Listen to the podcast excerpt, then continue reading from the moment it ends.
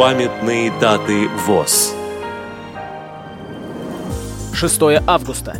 115 лет со дня рождения Алексея Ивановича Дьячкова, дефектолога, сурдопедагога, историка просвещения аномальных детей, доктора педагогических наук, профессора.